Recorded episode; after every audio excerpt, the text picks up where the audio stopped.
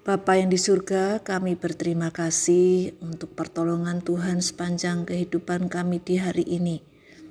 Sebelum kami beristirahat, kami mau membaca dan merenungkan sebagian dari firman-Mu. Mari Tuhan membuat kami mengerti seperti yang Tuhan mau kami mengerti. Tuhan menolong kami untuk melakukan sesuai dengan yang Tuhan kehendaki. Berbicaralah ya Tuhan, kami siap untuk mendengar. Dalam nama Tuhan Yesus kami berdoa. Amin.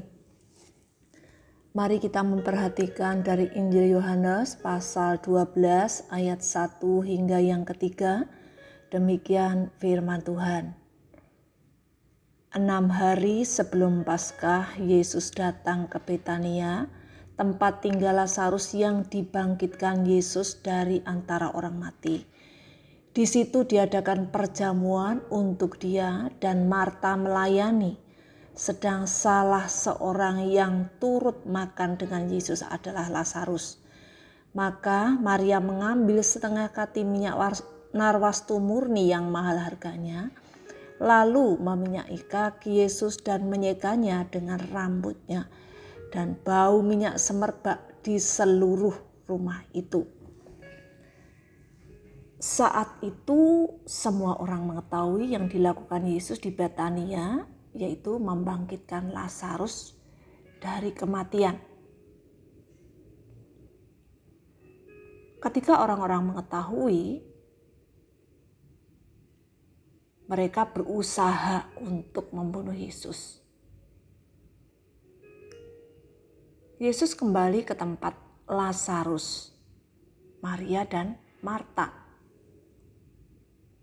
mereka mengadakan perjamuan makan setelah kebangkitan Lazarus. Dalam kisah ini, Marta menyediakan hidangan untuk Yesus.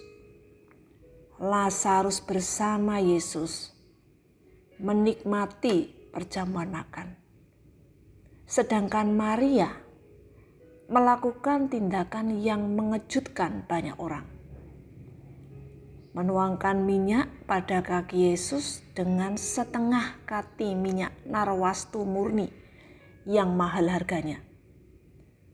Bahkan menyeka kaki Yesus dengan rambutnya. Dan ruangan itu terasa harum. Tentu kita tidak dapat membayangkan bagaimana reaksi orang-orang saat itu. Ada macam-macam reaksi karena hal ini tidak pernah dilakukan oleh siapa pun wanita Yahudi pada umumnya. Tetapi Maria tahu untuk siapa ia melakukannya. Seorang wanita tidak akan membersihkan kaki dengan minyak wangi, apalagi mahal harganya. Tetapi Maria melakukan hal ini bukan karena terpaksa atau supaya mendapatkan pujian. Ia melakukan sebagai ungkapan syukur karena Lazarus yang telah dibangkitkan dari kematian itu. Maria tidak memperhitungkan berapa harganya minyak narwastu itu. Meskipun mahal karena harganya saat itu sama dengan upah pekerja dalam satu tahun. Marta, Lazarus, dan Maria telah memberikan teladan bagaimana mereka masing-masing menggunakan kesempatan sesuai dengan yang dapat mereka lakukan sebagai ungkapan syukur, ungkapan kasihnya kepada Tuhan. Maria bukan hanya percaya pada Yesus, tetapi ia telah merasakan kasihnya sehingga ia pun melakukan yang dapat dilakukan untuk Tuhan selagi masih ada kesempatan. Mengasihi Yesus dengan tindakan bukan hal yang mudah. Namun Maria telah memberikan teladan bagaimana mengasihi Yesus dengan meluangkan waktu untuk mengurapi kaki Yesus, memberikan materi yang dia miliki dengan sukacita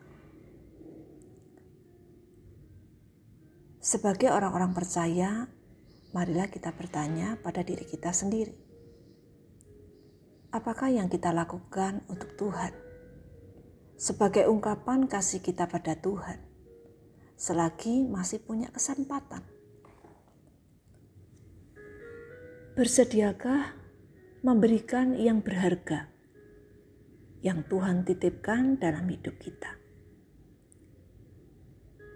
Apakah waktu, tenaga, uang, atau yang lain. Ingatlah yang telah dilakukan Maria. Marilah kita juga belajar menyatakan kasih kepada Tuhan dengan tulus melalui perbuatan kita masing-masing. Maria melakukan dengan tulus apa yang ia bisa lakukan untuk Tuhan. Kiranya Tuhan menolong kita semuanya, menggunakan kesempatan dengan benar, melakukan segala sesuatu untuk Tuhan dengan tulus, dengan sukacita, karena itulah yang berkenan untuk Tuhan. Mari kita berdoa.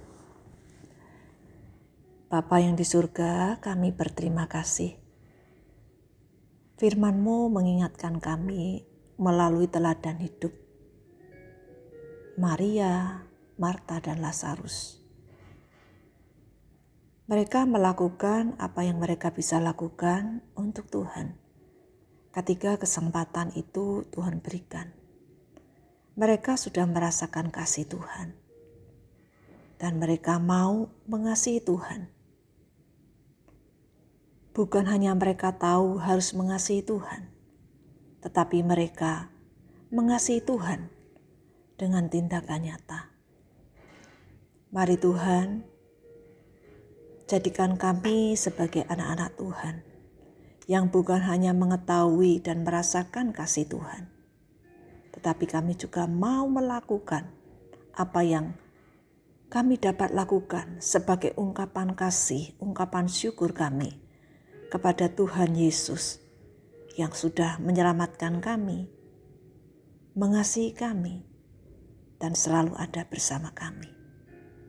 Dalam nama Tuhan Yesus kami bersyukur dan berdoa. Amin. Bapak Ibu sekalian, selamat malam, selamat beristirahat. Tuhan Yesus memberkati.